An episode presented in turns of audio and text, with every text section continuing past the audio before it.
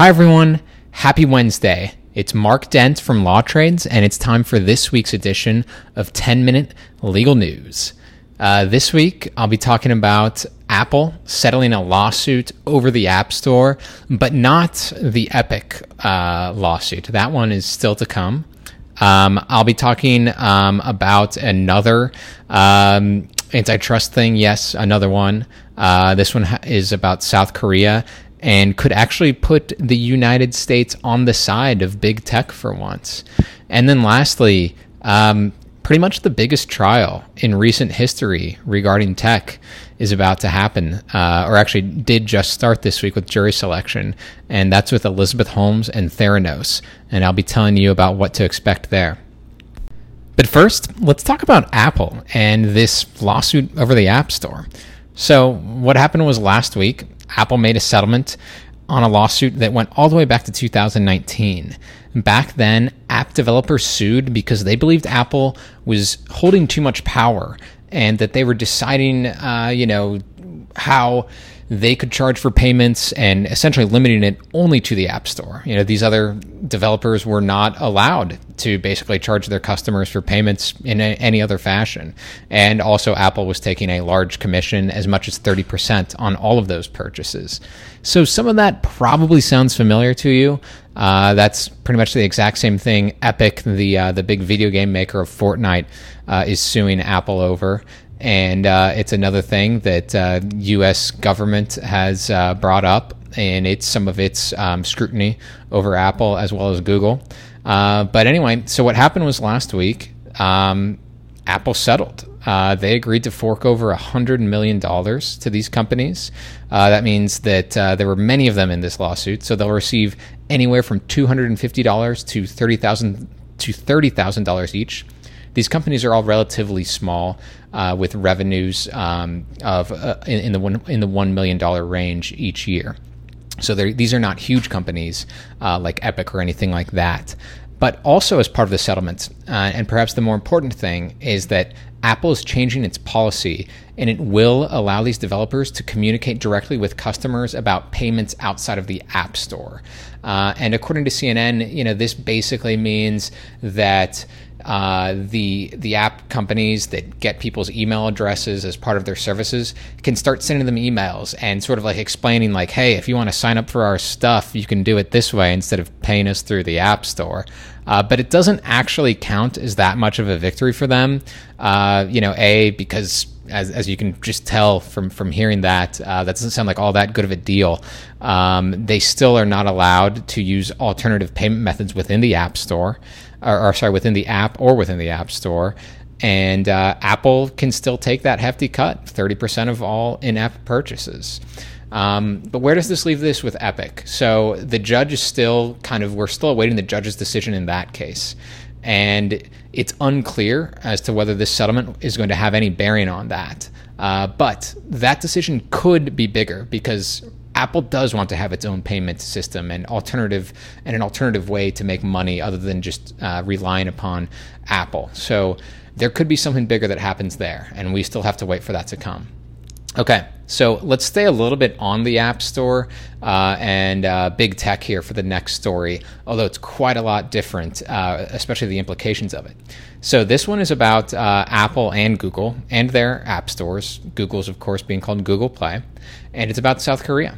So, South Korea has proposed a law that will allow for alternative payment systems uh, other than just the app stores, right? It's it's basically everything that those developers in that lawsuit were asking for. It's everything that Epic is asking for, and it's not unlike what the U.S. antitrust uh, sort of charges have been uh, against these big tech companies. You know, they've said that they hold too much power, and you know, this is kind of one of those ways uh, that they've been accused of holding too much power. Uh, so you got to think, okay, well, South Korea is just you know maybe going a step a little bit ahead of what the United States is. What's the big deal? Well. Uh, as you might imagine, Apple and Google think this is a very big deal and they they say that South Korea is targeting them because they are American companies in some kind of an attempt to level the playing field, and they have asked the U.S. government for help. Um, so traditionally, the U.S. has um, uh, helped out companies uh, that uh, that have been sort of targeted, if you will, uh, by foreign legislation that they believe is is intended uh, that they believe is intended to make these companies weaker because you know it's not good for the United States if that happens. But you know that was that's always been in sort of a different era. Right now, this is sort of the era of where uh, the FTC and the Biden administration and Congress and a lot of local governments have been trying to uh, weaken companies like Google and Apple. So uh, this is a very odd request, as the New York Times put it. Uh, quote, will the Biden administration defend tech companies facing antitrust scrutiny abroad while it applies that same scrutiny to the companies at home?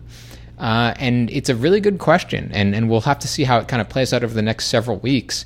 Uh, but if the Biden administration does decide to kind of side with Apple and Google here, it could really weaken their antitrust cases.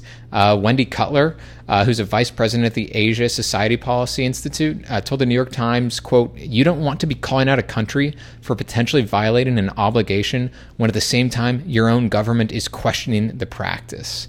Um, and so here's the thing: like we, we may learn more about what happens in South Korea over the next uh, few weeks or few months. Uh, but many other countries are likely to propose similar legis- legislation. Um, so the United States is going to be in a bind here uh, on deciding whether to uh, help out uh, domestic companies that could be getting targeted by foreign governments, or uh, you know risk weakening its own um, antitrust cases. Okay, so last story of the day, and probably something that, that everyone is going to be paying a lot of attention to uh, pretty soon, which is the Elizabeth Holmes trial. Uh, it's finally here. It was delayed uh, for for quite a while uh, because of COVID nineteen uh, last year, uh, but it, but it's finally started. Uh, Tuesday, just yesterday, there was jury selection that began. Not everyone has been picked yet, so it could take a little. Could take a couple days alone just on that. But uh, let's give, uh, why don't I give you a little bit of an explainer uh, about what to expect, uh, what's going to kind of happen here. So, uh, as you may or may not recall, uh, if you didn't, you know, read all the books, watch watch all the TV shows, or listen to all the podcasts, Elizabeth Holmes faces 12 charges for allegedly defrauding investors and patients about the revolutionary blood testing technology of Theranos. And uh, as you all likely know uh, from consuming some sort of media about Theranos before, that technology pretty much didn't work, uh, like at all. And so, uh, if she's convicted, yeah, these are some you know major charges. She could face as much as 20 years in prison or very hefty fines. So, in the last couple days, there's been some developments um, that have been reported by NPR and the Wall Street Journal that give some insight into the defense of Elizabeth Holmes and her legal team. And so this defense is actually likely to center around Sunny Balwani. And uh, Balwani was her uh, business partner at Theranos, as well as her romantic partner. And he also faces uh, similar fraud charges.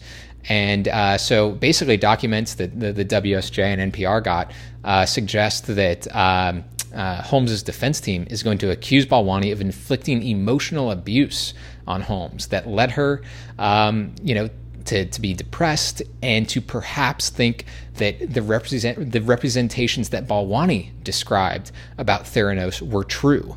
Uh, so more or less uh, putting the blame on him for making her think uh, that Theranos was going a certain way when it may not have been. Um, okay, one other thing is that Holmes is actually likely to testify at some point. That's something you don't see uh, very often in criminal trials, but uh, based on the recent findings regarding Balwani, it's expected that she will have to to kind of describe uh, the alleged treatment um, that she says uh, was inflicted upon her by Balwani. Uh, so this is going to be a fairly star-studded trial. Uh, in addition to Elizabeth Holmes, though, other potential witnesses include Rupert Murdoch, um, who was a Theranos investor, and Henry Kissinger, who was on the board of Theranos. Uh, and again, that trial will be going on, uh, and I'm sure you will not miss it. Okay, but that's it uh, for this week's edition. Um, have a great Labor Day weekend, and I will talk to you all next week.